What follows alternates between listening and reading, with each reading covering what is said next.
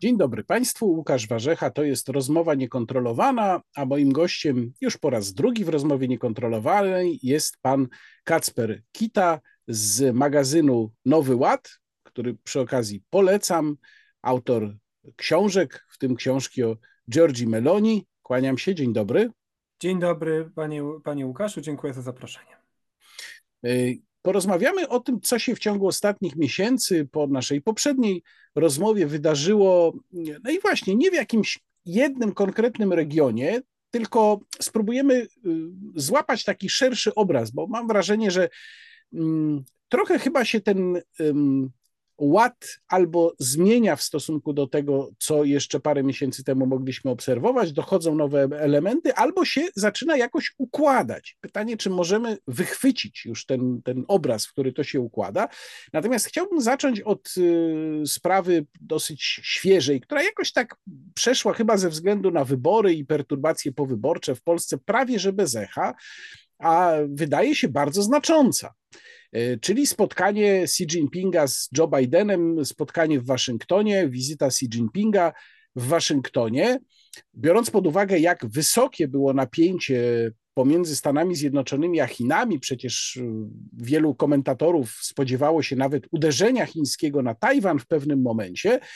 ten ruch, ta wizyta może się wydawać takiemu obserwatorowi niezbyt wnikliwemu zaskakująca. Czy to rzeczywiście było zaskoczenie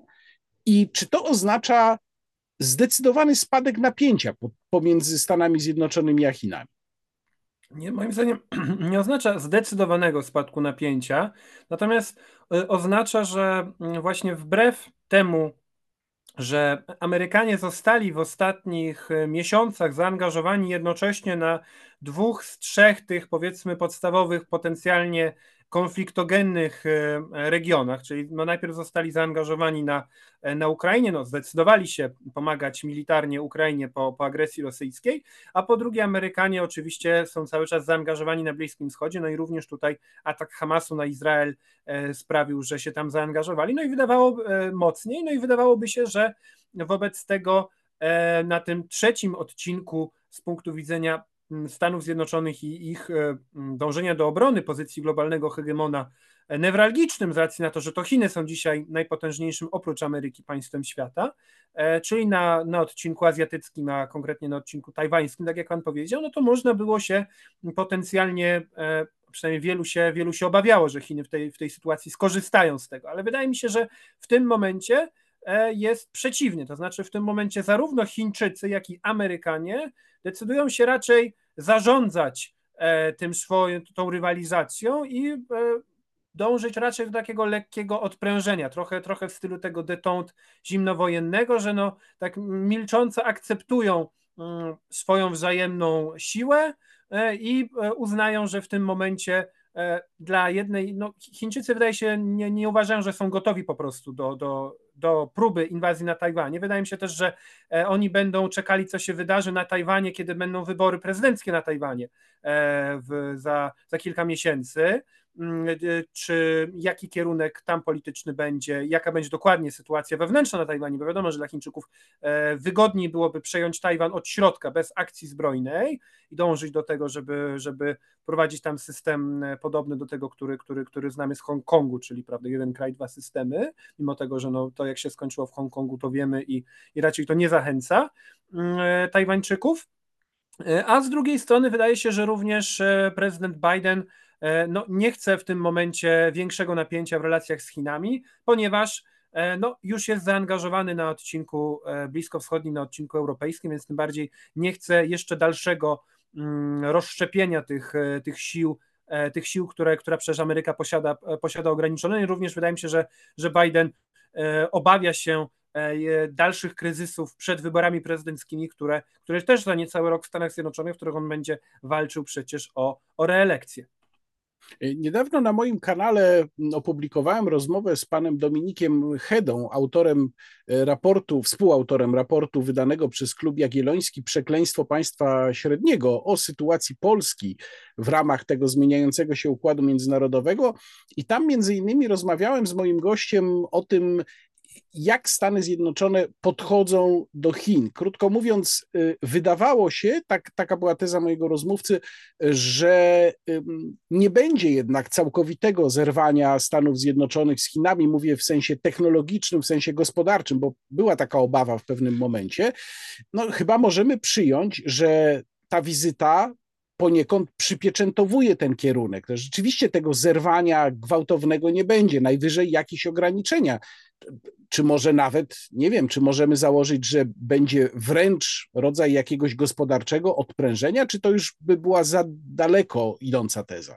Myślę, że to byłoby za daleko idąca teza z racji na to, że mm, na te relacje będą wpływały po prostu rozstrzygnięcia, które będą miały w kolejnych, e, miały miejsce w kolejnych miesiącach, czyli będziemy mieli właśnie wybory na Tajwanie, będziemy mieli wybory w Stanach Zjednoczonych, będziemy obserwowali, co się będzie działo na, e, na, na Bliskim Wschodzie i, e, i na Ukrainie. I to wszystko będzie miało po prostu znaczenie również na relacje amerykańsko, przełożenie na relacje amerykańsko-chińskie, ale myślę, że te mm, ruchy chińskie w ostatnich miesiącach, które tutaj warto wychwycić, są, świadczą o tym, że jednak Chińczycy Mm, dążą do tego, żeby e, budować e, e, jak na, żeby budować dalej idący obóz niezachodni przeciwko Stanom Zjednoczonym, co jest z punktu widzenia Polski jakby fundamentalną kwestią, tak? To znaczy, czy będziemy mieli do czynienia na naszych granicach z Rosją e, potencjalnie agresywną, e, która E, jakby dysponuje głównie własnymi siłami, czy Rosją, która będzie miała e, daleko idące, do jakiego stopnia idące wsparcie innych krajów. I wydaje mi się, że e, w ostatnich, w ostatnich miesiącach widzimy, że Chińczycy chwilowo próbowali angażować się w to rozwiązanie konfliktu ukraińsko-rosyjskiego, no, doprowadzenie do jakichś negocjacji to im się nie udało, ale zaangażowali się na Bliskim Wschodzie, doprowadzili do, e, do, do porozumienia, układu między Arabią Saudyjską a Iranem, czyli tymi dwoma e, państwami, które i z przyczyn strategicznych i religijnych e, bardzo rywalizują od lat, no, są zaangażowane chociażby po przeciwnych stronach wojny w Jemenie mm, i tutaj, tutaj to był duży sukces chiński, żeby wejść w ten świat muzułmański i pokazać się jako taki rozjemca, czyli jako ktoś, kto może być potencjalnie odgrywać tę rolę arbitra, tak jak to przez lata starały się robić Stany Zjednoczone. A, a po trzecie, Chińczycy, jak zaatakował Hamas Izrael, to wyraźniej niż wcześniej opowiedzieli się po stronie Palestyny. E, o ile wcześniej Chińczycy z Izraelem po obu stronach, wydaje mi się, było takie, taka chęć, żeby zachować przyzwoite relacje, mimo tej rywalizacji amerykańsko-chińskiej. Izrael po prostu tradycyjnie chciał mieć pole manewru, utrzymywać, budować cały czas też dobre relacje e, z Rosją, z Chinami, z Indiami, z Brazylią chociażby, zwłaszcza premier Netanyahu angażował się osobiście w dobre relacje z Putinem, z premierem Narendrą Modim z Indii, z byłym prezydentem Jairem Bolsonaro, z którym miał takie też osobiście bliskie też ze względów ideologicznych i takich osobistych, e, bliskie relacje, tam synowie Bolsonaro się spotykali z synem Netanyahu i tak dalej. Mm, I e, e, w tym kontekście w ostatnich miesiącach widzimy jednak, że po pierwsze Izrael ewidentnie jest pod presją amerykańską, żeby jednak te inwestycje chińskie w Izraelu ograniczać, a z drugiej strony, a mieliśmy chociażby, mieliśmy chociażby kwestię portu w Hajfie, a z drugiej strony mamy wydaje się po stronie chińskiej również taką konstatację, że po tym dealu saudyjsko-irańskim, że mm, no, dla nich może być bardziej opłacalne niż taki powiedzmy e, taka polityka równowagi i utrzymywanie poprawnych relacji z Izraelem, wejście głębiej w świat islamu i, i w tym świecie. E, pokazywanie się jako, e, jako właśnie arbiter, ja, ale też jako, jako państwo, które które no, może te resentymenty antyamerykańskie, które są w świecie muzułmańskim, mimo różnych podziałów wewnątrz świata muzułmańskiego obecne, e, wykorzystywać na swoją korzyść, a oczywiste jest, że wraz z, wraz z e, znów powrotem eskalacją konfliktu izraelsko-palestyńskiego, no to ten, te napięcia antyamerykańskie, anty, antyizraelskie w świecie, świecie arabskim, świecie muzułmańskim, tym bardziej znów, znów wybuchają, więc wydaje mi się, że Chińczycy próbują w pokojowy sposób e, budować swoją pozycję. Amerykanie oczywiście starają się na to odpowiadać, stąd ich, e, stąd ich takie, a nie inne zaangażowanie, ale jest im, ale może być im rzeczywiście trudniej e, wobec, wobec tych ruchów chińskich i wobec tego też wydaje mi się, że na obecnym etapie będzie jednak jakieś takie lekkie odprężenie, ale nie przywiązywałbym się do tego, że ono musi być trwałe, chociażby z tej oczywistej przyczyny, że tutaj bardzo wiele rzeczy, które mogą zmienić ten układ, I też mamy po prostu wybory w Stanach Zjednoczonych, w których w tej chwili sondaże pokazują, że bardziej według czysto sondaży E, że powrót Donalda Trumpa jest, jest jak najbardziej możliwy za rok. To zaraz o tym, o tym jeszcze porozmawiamy. Natomiast chciałem y, na chwilę się zatrzymać przy sprawie Bliskiego Wschodu, skoro pan już kilkakrotnie ją wspomniał, no to jest ten nowy czynnik, który mm, po naszej ostatniej rozmowie się mm, e, pojawił. E, I czy to jest tak, że w następstwie tego ataku Stany Zjednoczone zyskały większy wpływ na Izrael, no bo Izrael jest w pewnej przymusowej sytuacji, więc potrzebuje tego wielkiego sojusznika nawet bardziej niż, niż poprzednio, ale z drugiej strony zastanawiam się, jak daleko sam Izrael może się posunąć, no bo mamy taką sytuację, że w związku z działaniami Izraela w strefie gazy pewne um, takie mitygujące um, sygnały zaczęły też płynąć ze strony Waszyngtonu. Um, i, I właściwie ja nie wiem i dlatego zadaję to pytanie, czy te sygnały należy odczytywać tylko jako troskę o pewien, powiedzmy, PR, to znaczy Waszyngton się martwi, żeby nie dostał takim wizerunkowym odłamkiem w związku z tym, co, co Izrael robi w strefie gazy, czy też to jest um, Pana zdaniem y, część jakiegoś większego, poważniejszego schematu? Chodzi tutaj jednak o coś więcej, nie tylko o czysto wizerunkowe kwestie. Nie, mo, mo, moim zdaniem tutaj musimy pamiętać, że polityka, że brutalna prawda jest taka, że celem każdego polityka jest utrzymanie się u władzy i polityka wewnętrzna często ma większe znaczenie niż, yy, niż polityka zagraniczna, no bo nie żyjemy w czasach, w których taki Bismarck czy Metternich mógł sobie swobodnie prowadzić politykę zagraniczną, bo tyły miał spokojne, bo jak cesarz go popierał, to on sobie mógł, czy król mógł sobie prowadzić politykę zagraniczną, na tym się skupiać, tylko jednak każdy polityk e, funkcjonuje w perspektywie tego, że, że może stracić władzę i, i polityka wewnętrzna jest kluczowa. Wydaje mi się, że tutaj mm, zarówno działania Bidena, e, jak i czy administracji amerykańskiej są związane z tym, że oni obawiają się tego, że zbyt daleko idące mm, działania Izraela będą wpływać negatywnie na e, pozycję ich w kontekście, w kontekście sytuacji wewnętrznej, w kontekście zbliżających się wyborów. Z dwóch przyczyn. Po pierwsze, dlatego, że e, w Stanach Zjednoczonych mamy no, jed, mamy niewielką, ale jednak e, grupę muzułmanów, którzy są wyborcami lewicy, są wyborcami demokratów i mamy, po drugie, może nawet ważniejsze, mamy mm, e, systematyczne odwracanie się szerzej lewicy, ludzi już do, dowolnego pochodzenia od Izraela w Stanach Zjednoczonych w ostatnich, w ostatnich latach. W związku też z tym, że sam Izrael mm, z państwa, które, które wyjściowo było zakładane przez, przez Dawida Ben-Guriona, Haima Weizmana, polityków świeckich, demokratycznych, lewicowych, stał się państwem coraz bardziej upraszczając prawicowym, co, kierowanym coraz mocniej przez, przez e, partie narodowe i e, partie ortodoksyjne, partie religijnych ortodoksów. E, co się wiąże z jednej strony z, przemian, z, tym, z tymi przemianami wewnętrznymi w Izraelu, z dążeniem do, do tego, żeby ortodoksi mieli, mieli większe przywileje, do tego, żeby e, porządek publiczny był w większym stopniu, organiz, był, był w większym stopniu organizowany wokół tych tradycji żydowskich, z drugiej strony z e, presją środowisk nacjonalistycznych na osadnictwo na, na zachodnim brzegu i na wysiedlanie stamtąd, stamtąd Arabów, a zamiast dążenia do do jakichś negocjacji mm, i wydaje się, że czy takie powiedzmy twarde rozwiązania tych, e, tego konfliktu. No i wydaje mi się, że e, tutaj dla, dla Bidena ewidentnie Netanyahu i taki rząd, taki rząd narodowo-religijny jest po prostu czynnikiem zarówno ze względów wewnętrznych, jak i zewnętrznych niewygodnym wewnętrznych, to co powiedziałem, ponieważ Netanyahu jest politykiem coraz bardziej niepopularnym na amerykańskiej lewicy i wspieranie go jest coraz bardziej kontrowersyjne.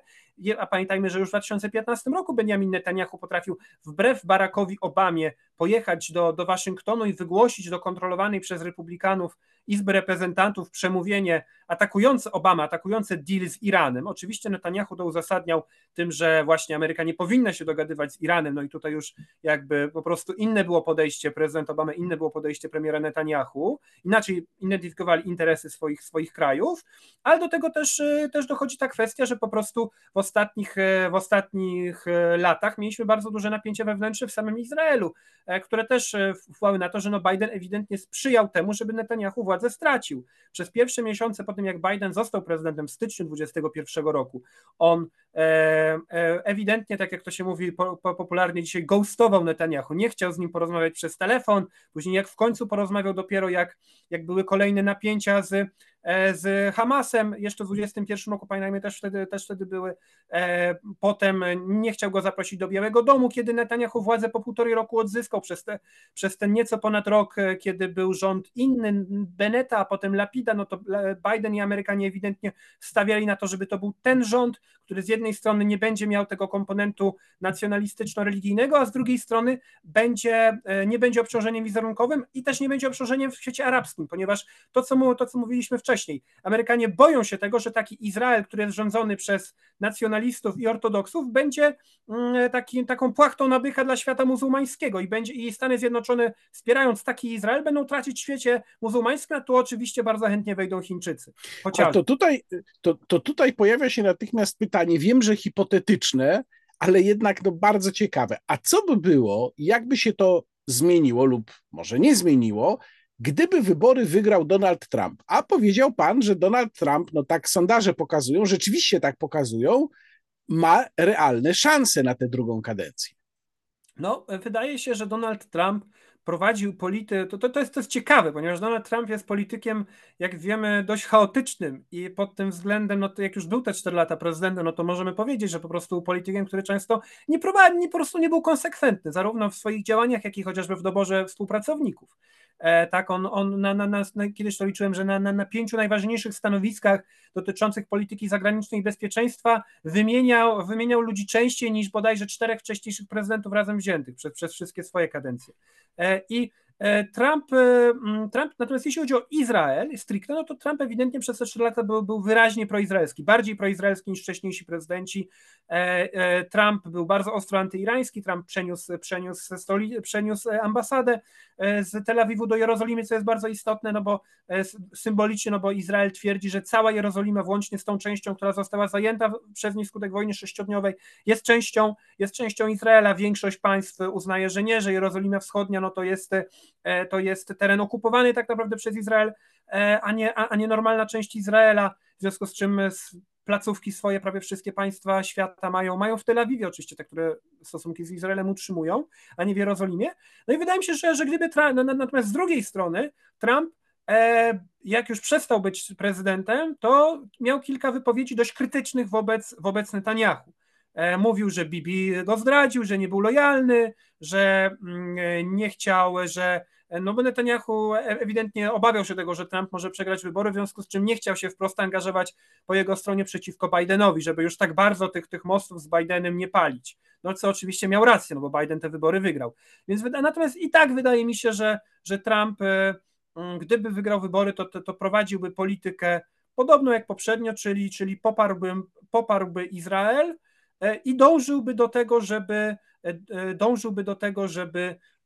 na zasadzie czysto biznesowej, ale, ale dążyłby do tego, żeby na zasadzie czysto biznesowej zatrzymać ten konflikt i porozumieć się z częścią państw muzułmańskich. Myślę, że tutaj na pewno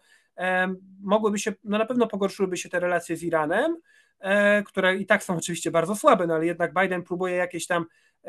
jakoś tam to e, tymi, tymi stosunkami zarządzać. Mm, natomiast myślę, że Trump znów stawiałby mocno na, na Izrael i Arabię Saudyjską, e, co, co myślę mogłoby się odbić, odbić negatywnie na, mm, również na tym, jak Stany Zjednoczone byłyby odbierane w świecie muzułmańskim, chociaż z drugiej strony Trump by oferował tym krajom muzułmańskim, które, które są niezadowolone z działań Izraela, to jest powiedzmy taki kino, to marchewka byłaby taka, że Trump miałby totalnie gdzieś prawa człowieka, demokrację i tak dalej, gdzie Biden jednak e, chociaż, e, chociaż trochę czasami się, e, tak mówiąc kolokwialnie, czepia tego, że tutaj są jacyś więźniowie polityczni i tak dalej. A Trump miałby czysto biznesowe podejście do Saudyjczyków, do, do Egiptu i tak dalej. Y, jak w tym wszystkim sytuuje się teraz wojna na Ukrainie? Wspomniał Pan o niej wcześniej bardzo krótko i ta, ta, mm, ten, to takie, taka pobieżność y, y, wspomnienia o wojnie na Ukrainie, dobrze mi przywiodła na myśl, no, no to gdzie wojna na Ukrainie w tej chwili jest w polskich mediach, ale nie tylko w polskich. Przypominam sobie tę sytuację chyba przykrą dla prezydenta Zełeńskiego, kiedy on na początku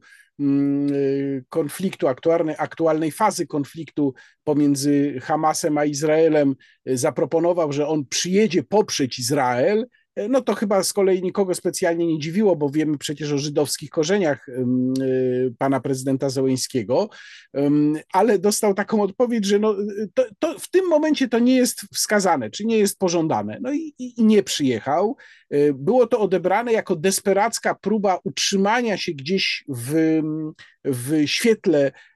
reflektorów, chociaż już tam i tak nie na pierwszym planie, tylko na drugim. Natomiast no, no, patrząc na to, gdzie w tej chwili jest Ukraina, a w sensie uwagi świata, uwagi politycznej świata, a gdzie była powiedzmy nawet rok temu,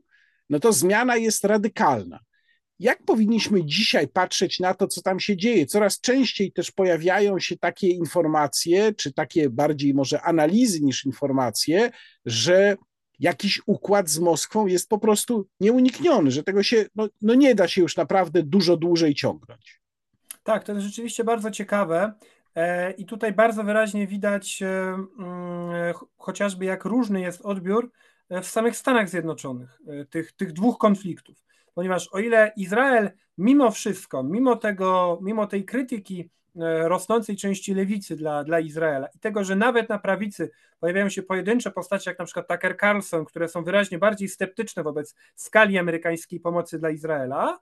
e, no to mm, generalnie jednak klasa polityczna amerykańska e, ma konsensus co do tego, mamy momentem konsensus odnośnie tego, że należy Izrael wspierać i to też było bardzo charakterystyczne, kiedy, kiedy w, po konflikcie w Izbie Reprezentantów wewnątrz Partii Republikańskiej udało się wybrać nowego spikera, czyli naszego powiedzmy marszałka Sejmu, co było bardzo ważne, ponieważ tylko kiedy jest spiker, to można procedować ustawy. Mm, to nowy spiker od razu powiedział, że on nie będzie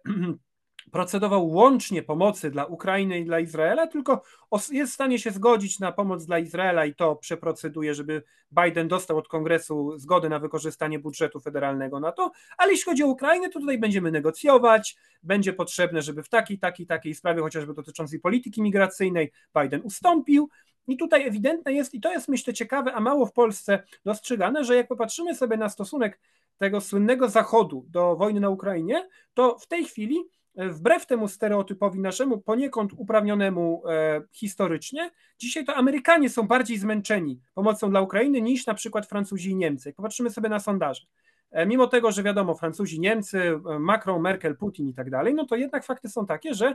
tam ciągle, że, że, te, też tamte społeczeństwa aż tak nie odczu, nie mają poczucia, żeby wojna, żeby pomoc dla Ukrainy aż tak ich dotknęła i ciągle jednak wyraźna większość popiera wysyłanie broni Ukraińcom, mimo tego, że o parę punktów procentowych to spadło, to wy mm, i oczywiście ta ogólnie ta uwaga medialna już jest, już jest mniejsza, to w Stanach Zjednoczonych mamy bardzo wyraźny spadek i już nawet w niektórych badaniach ponad połowa jest przeciwko wysyłaniu broni e, dla Ukrainy, co jest oczywiście problem, albo przynajmniej wysyłaniu broni na taką skalę, co jest oczywiście dużym problemem dla, dla, dla, dla prezydenta Bidena. Mm, I co też... A jak on, jak, jak on Pana zdaniem będzie się zachowywał w kampanii? Ja się od dawna nad tym zastanawiam, na ile, po pierwsze, w ogóle na ile Ukraina będzie istotnym tematem, kiedy już kampania wejdzie w taką gorącą fazę, i po drugie, czy może być tak, mm, że Joe Biden, z, widząc y,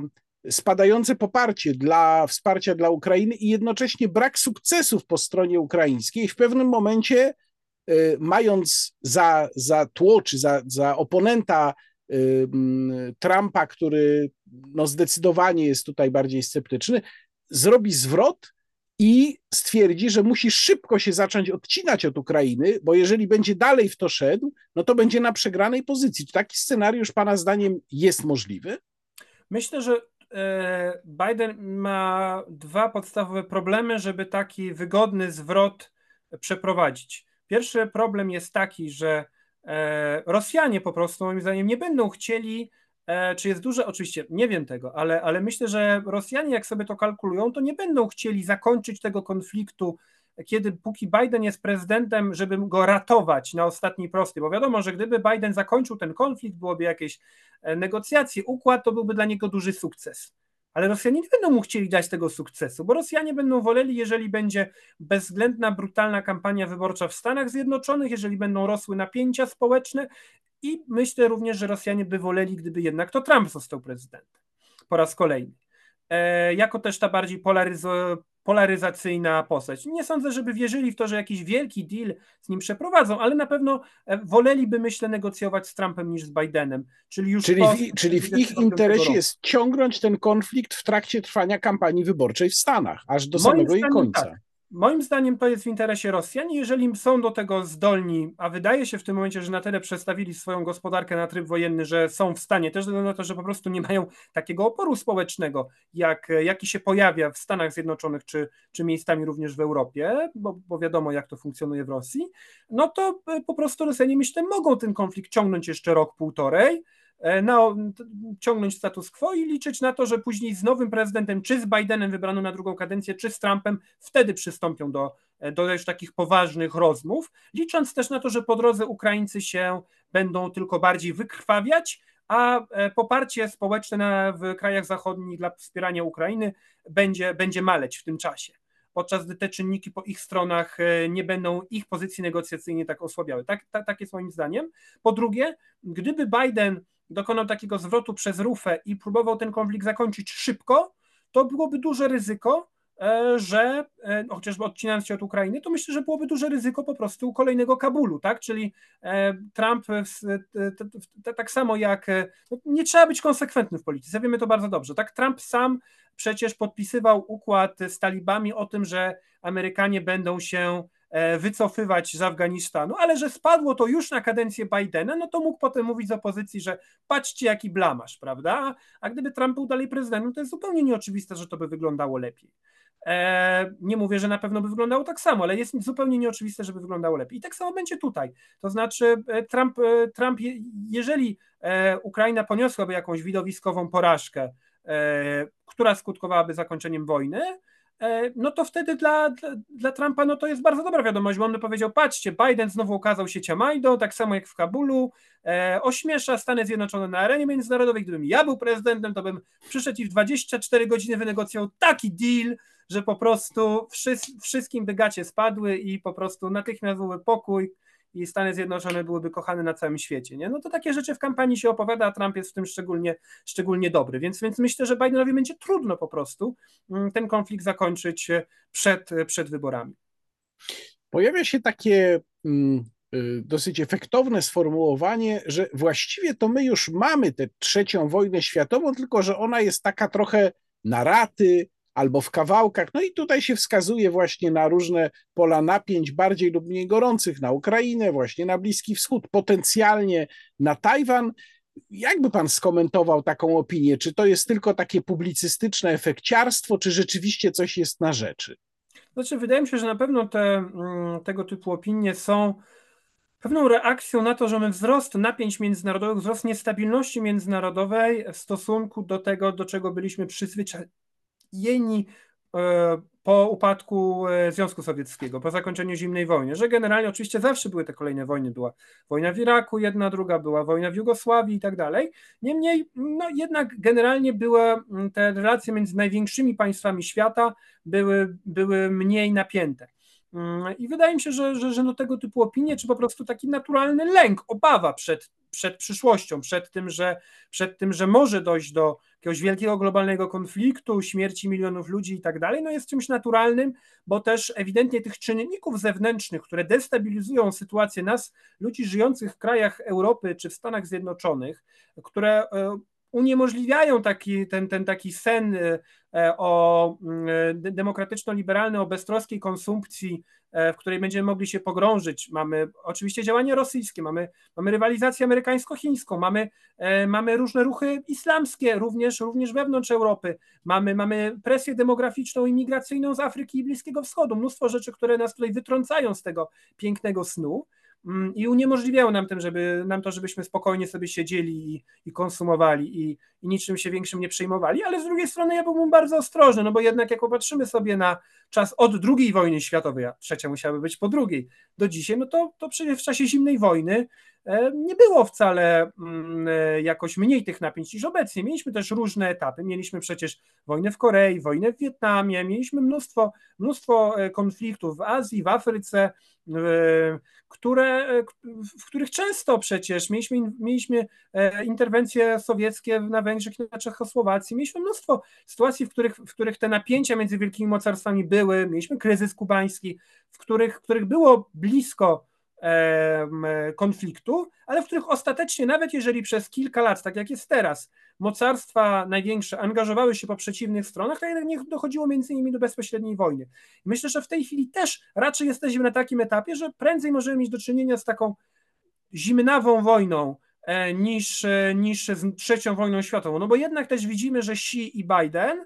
dążą jednak w tej chwili raczej do odkładania jakiegoś e e ewentualności konfliktu zbrojnego na dalszy plan, albo po prostu jakiegoś zarządzania tą rywalizacją, trochę właśnie w stylu tego, co obserwowaliśmy również podczas zimnej wojny, kiedy mimo wszystko Mm, relacje amerykańsko-sowieckie, no były cały czas kanały komunikacji, były spotkania przywódców, e, mieliśmy lepsze i gorsze okresy, mieliśmy okres detente, mm, mieliśmy, mieliśmy później okres większych napięć, ale jednak generalnie nie doszło do, do pełnoskalowej wojny, nie doszło do wojny nuklearnej, nie doszło do, do, do wypowiedzenia sobie wojny nie, e, przez, przez, przez, Moskwę i Waszyngton i myślę, że jesteśmy w podobnym momencie, z tym, że znów ta sytuacja jest troszkę jest o tyle złożona, że bardzo wiele krajów na świecie nie będzie chciało się opowiadać ani po stronie amerykańskiej, ani po stronie chińskiej, tylko będzie liczyło na to, że e, jakoś tam e, będą w stanie utrzymać poprawne relacje z jednymi i drugimi e, i nie będą musieli ponosić kosztów ewentualnego konfliktu. A gdzie w tym wszystkim jesteśmy my na tle Unii Europejskiej i tego przyspieszenia, jeżeli chodzi o nacisk na, na zmianę sposobu podejmowania decyzji. Jakie my mamy w ogóle, my jako Polska, jakie my w ogóle mamy tutaj pole manewru? Czy, czy powinniśmy patrzeć realistycznie na siebie po prostu jako na, na pionka, czy też może jesteśmy jakąś figurą, mamy coś do powiedzenia w tej sprawie? Pionek to, to, to bardzo słabo. Może jesteśmy taką jakąś malutką figurą, która na tej europejskiej szachownicy coś jest w stanie czasem, czasem e, próbować wywalczyć jakimś takim, nie wiem, może, może gońcem, może skoczkiem, coś tam można próbować, jeżeli, e, nie wiem, powiedzmy Niemcy byłyby hetmanem, to my możemy aspirować, myślę, spokojnie do miana, do miana skoczka, mm, ale e, rzeczywiście, rzeczywiście nie jest łatwo, ponieważ mamy tutaj kolejny czynnik czyli ten, ten pęd do, do federalizacji, czy też może centralizacji Unii Europejskiej, e, który też wynika moim zdaniem z wewnętrznych napięć, to znaczy wynika z tego, że zarówno we Francji, jak i w Niemczech w tej chwili E, partie rządzące są mniej popularne niż, niż, niż opozycyjne partie tak zwane skrajnie prawicowe, tak? czyli AfD ma w tej chwili wyższe poparcie niż, niż socjaldemokracja kanclerza Scholza i Zjednoczenie Narodowe Marine Le Pen ma wyższe poparcie niż, niż ruch e, Renesans, e, odrodzenie Emmanuela Macrona. I wydaje się, że w tej sytuacji, wobec tych różnych czynników zewnętrznych, oni się obawiają tego, że, że establishment unijny obawia się tego, że to jest ten moment, w którym mogą próbować E, daleko idące e, uszczuplenie kompetencji państw narodowych przeprowadzić, a za kilka lat może być o to trudniej. Nie mówię, że na pewno będzie, bo znów to nie jest zdeterminowane. Równie dobrze może się okazać, e, że no to, to już widzieliśmy wielokrotnie, że ci tak zwani populiści raz wygrywają, raz przegrywają. Tutaj nie ma żadnej, żadnej reguły, ale wydaje mi się, że, że rzeczywiście to jest coś, co oni biorą pod uwagę. A po drugie, dla części z nich, na pewno dla Macrona, te napięcia w skali globalnej są też argumentem za tym. Znaczy, rzeczywiście Macron myśli w sposób taki zgodny z tradycją francuską ostatnich e, kilku dekad, czyli liczy na to, że mm, jak to mówił kiedyś generał de Gaulle, Niemcy będą e, jokejem, a Francja koniem, czyli że będą w stanie, jeżeli by doprowadzić do e, narzucenia innym krajom europejskim wspólnej polityki zagranicznej, to e, Francja mogłaby odgrywać dużą rolę w kształtowaniu tej polityki. Chociażby stąd ta słynna koncepcja auto, e, strategia e, autonomii strategicznej, autonomii strategicznej, którą, którą, Macron, którą Macron bardzo promuje i wydaje mi się, że tutaj jest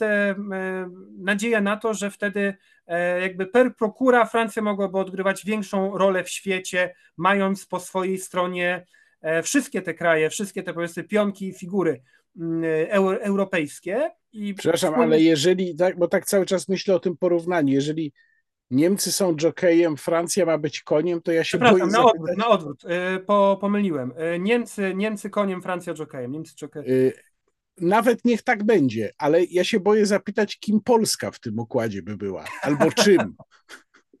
No, to pytanie, czy, czy Polska w ogóle jest tu mile widziana, o tyle, że za czasów jak De Gaulle rozwijał te koncepcje, to, e, to, po, to były duże wątpliwości co do tego, czy, czy Polska stanie się kiedyś częścią wspólnoty europejskiej. To dziś część Francuzów ma wątpliwości, no bo sama Europa Zachodnia byłaby prostsza do, do, do, do takiej integracji, mm, e, ale no, wydaje się, że Polska tutaj w, w takim układzie, no to byłaby, byłaby no na pewno nie byłaby podmiotowa. Na pewno nie byłaby podmiotowa. No i, i właśnie nawiązując do tego stwierdzenia, w swoim wystąpieniu 11 mm, listopada w Krakowie Jarosław Kaczyński przywołał y, słynną swego czasu, ale myślę, że cały czas kojarzoną przez, przez wiele osób trochę się interesujących historią i polityką książkę Mittel Europa y, Friedricha Naumana, napisaną w 1915 roku, zawierającą koncepcję podporządkowania sobie tego regionu Europy przez Niemcy, ale takiego podporządkowania powiedziałbym łagodnego, oczywiście z wykorzystywaniem tych krajów na korzyść i na pożytek niemiecki, natomiast y, nie była to historia, nie była to koncepcja zawierająca jakieś elementy ludobójstwa, czy niewolnictwa, czy czegoś takiego, czy absolutnie nic z tych rzeczy, które potem Niemcy zrealizowały, odchodząc właśnie od pomysłów Naumana. Natomiast na ile pan uważa, że Jarosław Kaczyński ma rację, mówiąc, wskazując na tę na tę koncepcję naumanowską jako na źródło poczynań Niemiec, jako na źródło czy inspirację, być może jakąś daleką, może nawet nie do końca uświadomioną, ale jednak niemieckiej elity, inspirację dla kanclerza Scholza do tego, żeby domagać się zniesienia weta y, w Unii Europejskiej. Czy rzeczywiście powinniśmy przeczytać książkę. Ona zresztą wyszła po polsku, wydana przez Instytut Pileckiego e, całkiem niedawno. Pierwsze, to jest w ogóle pierwsze polskie wydanie. Sam byłem zdziwiony, że nie było żadnych wcześniej. Mm, e, czy, czy, czy rzeczywiście mm, powinniśmy uznać, powinniśmy przeczytać tę książkę po to, żeby zrozumieć, co Niemcy robią? Moim zdaniem warto tę książkę przeczytać po to, żeby mm, odsiać to, co jest bardziej i mniej aktualne, bo jasne jest, że to było pisane ponad 100 lat temu i jasne jest, że e, myślenie w kategoriach tego, żeby Europa Środkowa e, była mm, obszarem dominacji politycznej i gospodarczej Niemiec, no jest, jest oczywiście, że jest obecny w niemieckiej polityce i tutaj e, jest to realizowane w sposób, no, no, no i właśnie, to jest, to, jest, to jest realizowane w sposób dużo bardziej miękki, niż, e, no właśnie wprost przeciwny niż, niż to, co Niemcy robiły podczas II wojny światowej, prawda, czyli żeby właśnie sobie tak przekonać do siebie dużą część elity e, poszczególnych państw, elit poszczególnych państw tego regionu, żeby powiązać, e, po, powiązać te kraje ze sobą gospodarczo. Myślę, że jest to naturalne, no po prostu z punktu widzenia niemieckiego, że oni patrzą na kraje, które są od nich uboższe, które są ich sąsiadami, jak na, jak na kraje, którym, które są po prostu współpraca z którymi i współpraca, w której Niemcy są zdecydowanie tym, tym partnerem wiodącym, że tak powiem, są, czy, czy mogą dążyć do, do dominacji w, w, w iluś sektorach, no jest po prostu czymś opłacalnym dla Niemiec. To jest jasne. Pytanie, mm, pytanie brzmi, na ile my jesteśmy w stanie pokojowo koegzystować z Niemcami, dla których jest to naturalny obszar eksploata, eksploracji, może bardziej niż eksploatacji, czy do pewnego stopnia też eksploatacji, w sposób, y, który będzie do pewnego stopnia opłacalny dla obu stron, no bo też trzeba uczciwie powiedzieć, że no przecież e, te sukcesy, te jakby podniesienie poziomu życia w Polsce po 90 roku, no było też znacznie związane z E, z tym, że niemieckie firmy się tutaj pojawiły, z tym, że, e, z tym, że ten zachodni kapitał zaczął tutaj inwestować. Oczywiście to było za cenę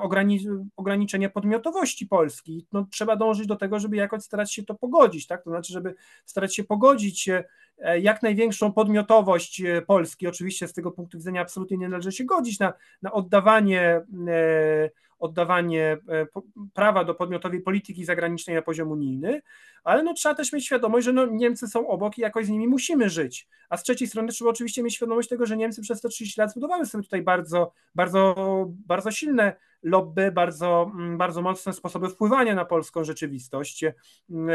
bo po prostu Niemcy są, są często dla Polaków atrakcyjni, tak, no to tak kulturowo, tak, no to, to jeszcze Dmowski o tym, o, o tym pisał, prawda, no Niemiec to jest solidność, jakość, porządek, a Polak, no to wiadomo, bałagan, anarchia, sobie państwo, warcholstwo. Bardzo wiele osób, myślę, ma takie skojarzenia i może mieć takie intuicyjne przekonanie, że no jednak jak, jak, jak Niemcy będą rządzić, to będzie Ordnung, będzie, będzie jakość, będzie, będziemy mieli dużo w portfelach. E, no i trzeba, myślę, że Viktor Orban jest tutaj ciekawym przykładem polityka, który z jednej strony bardzo dużo mówi o, o podmiotowości i rzeczywiście dąży do, i rzeczywiście zbudował demokrację nieliberalną, w której tak naprawdę e, mamy taki plebiscyt co 4 lata, czy Viktor Orban ma być dalej przywódcą i jak na razie cały czas ten plebiscyt wygrywa. I mamy przejęcie, coś co właśnie jest dokładnie, idzie dokładnie inaczej niż, niż to zrobił niż to zrobił PiS przez 108 lat, czyli mamy e, realne e, przejęcie przestrzeni, ogromnej części przestrzeni informacyjnej, medialnej, uniwersytetów przez środowiska bliskie Orbanowi i szerzej upraszczając powiedzmy prawicowe w kontrze do tego liberalno-lewicowego mainstreamu, ale Orban to robi cały czas utrzymując modus vivendi z Niemcami, no, czy wręcz co jest, co jest pewnym E, paradoksem, no może paradoksem, a może właśnie jest znaczące. No Orban jak w 1994 roku przegrał, przegrał wybory na e, bardzo sromotnie, ledwo, ledwo Fidesz wszedł do, do, do, do parlamentu kolejnej kadencji, to odbudował się między 1994 a 1998, kiedy został pierwszy raz premierem, dzięki pieniądzom z fundacji Friedricha Neumana, prawda? E, wówczas, wówczas Orban był, był politykiem liberalnym i Fundację Friedricha Naumana, które zresztą bardzo prężnie działa również w Polsce, podobnie jak inne fundacje, fundacje niemieckie, co, co zresztą kilkukrotnie się pojawiało w przestrzeni publicznej, że tutaj nam Fundacja Adenauera czy Fundacja Bola finansują działania bliskich sobie, bliskich sobie środowisk politycznych w Polsce. Jest oczywiste czy jak oferują stypendia zdolnym młodym Polakom, to też jest oczywiste, że to jest budowanie tego typu relacji. Pytanie, czy my jesteśmy w stanie, czy, czy my jesteśmy w stanie jako Polacy podchodzić do tego w sposób z jednej strony podmiotowy, a z drugiej strony no, akceptując to, że Niemcy są obok i może jesteśmy w stanie z nimi jakoś próbować pokojowo koegzystować. Myślę, że jest to zasadnicze pytanie dla, dla polskiej prawicy na kolejne, na kolejne lata i dekady. No to teraz na koniec zadam panu trudne pytanie, ale takie, które mm, pod koniec roku się często zadaje. To znaczy, y, co pańskim zdaniem w tym dużym międzynarodowym systemie, w tym patrząc na to z pewnego dystansu, co w tym nadchodzącym 2024 roku będzie wyznaczało oś, co będzie głównym wątkiem działania, czego się możemy spodziewać, na, co, na czym powinniśmy skupić wzrok w nowym roku? No myślę, że w 2024 roku najważniejszym, jednym z najważniejszych wydarzeń na pewno będą wybory w Stanach Zjednoczonych, które rozstrzygną o tym, jak, jak e, to globalne supermocarstwo będzie, będzie kierowane przez kolejne 4 lata. To będzie bardzo ważne wydarzenie. Będziemy też mieli, będziemy też mieli u nas kwestię e, właśnie nacisków na centralizację Unii Europejskiej wraz z wyborami do Parlamentu Europejskiego, kształtowaniem się nowej Komisji Europejskiej i szerzej kształtowaniem się nowego, nowego układu sił, e, czy układu sił między, e, między instytucjami europejskimi a państwami członkowskimi, próbami, te, e, próbami takiego ukształtowania. Zobaczymy, czy wojna na Ukrainie, myślę, będzie dalej się ciągnęła, chociaż być może będzie jakaś próba militarnego przerwania tego konfliktu, ale myślę bardziej, bardziej e, bardziej e, jeszcze myślę, to nie będzie ten moment, że, że no jednak bardziej to będą próby zbrojne i pewnie raczej nieudane niż, niż jakieś udane negocjacje. Tak uważam, ale oczywiście to, to, to, to, to nigdy nic nie jest pewne. E, więc myślę, że no, no, no i na pewno, na pewno możemy się też spodziewać dalszej presji migracyjnej na, na Europę z, z krajów afrykańskich i pytanie, czy, czy Europejczycy będą w stanie, będą w stanie e, wypracować jakieś, jakieś rozwiązania, albo przynajmniej część państw europejskich jakieś rozwiązania, które by tę sytuację stabilizowały, chociażby poprzez e, realne e, ograniczenie napływu tych imigrantów, czy poprzez porozumienia z państwami Afryki Północnej, czy poprzez blokowanie ich na morzu, co jest trudniejsze, czy poprzez, czy poprzez stworzenie jakiegoś realnego systemu deportacji tych, którzy się dostali tutaj nielegalnie, mm, co chociażby próbuje robić obecny rząd, rząd, rząd Włoch, namówić do tego inne państwa europejskie, ale jak na razie z bardzo ograniczonym skutkiem. No i również, również w kontekście jakichś decyzji wewnątrz Europy, no to będziemy mieli prawdopodobnie pod koniec, pod koniec roku E, we Włoszech referendum odnośnie tego, czy stworzyć, czy stworzyć nowy system, w którym e, e, przeprowadzić reformę konstytucyjną, w której premier byłby wybierany w wyborach powszechnych i byłby zdecydowanie wzmocniony w stosunku do tego, co, co jest obecne. To byłoby o tyle ciekawe, że tutaj w trzecim największym państwie Unii Europejskiej, kojarzonym raczej z niestabilnością, mielibyśmy system bardzo, bardzo silnych rządów, rządów jednostki podobnych do tego, co znamy chociażby z Francji. Mm, a w kontekście, w kontekście pozaeuropejskim, e, no to na Bliskim Wschodzie zawsze będzie się coś działo. E, na pewno będziemy mieli, na pewno będziemy mieli dalsze napięcia wokół Izraela, ponieważ dopóki jest Netanyahu, dopóki mamy i, i dopóki mamy, ale tak naprawdę nawet jakby Netanyahu nie było, no to, to te napięcia, to te napięcia raczej, raczej będą, ale on się też będzie kurczowo trzymał władzy i, i pytanie, co się, co się uda ze strefą, czy uda się doprowadzić do, do, do, do jakiegoś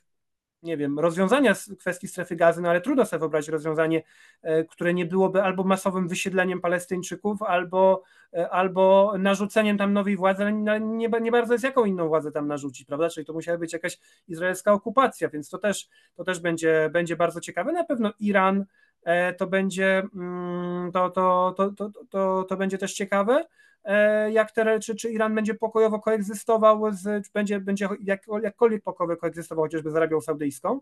mm, e, i może również w jakimś stopniu ze Stanami Zjednoczonymi będą te negocjacje prowadzone, czy jednak będzie, będzie kurs twardy antyzachodni. E, no i myślę, że myślę, że trzeba obserwować to, jak poszczególne państwa Afryki, Azji i Ameryki Południowej podchodzą do relacji, do, do konfliktu amerykańsko-chińskiego, czyli czy chcą, ile państw chce się jasno powiedzieć po stronie jednej, ile państw chce się powiedzieć po stronie drugiej,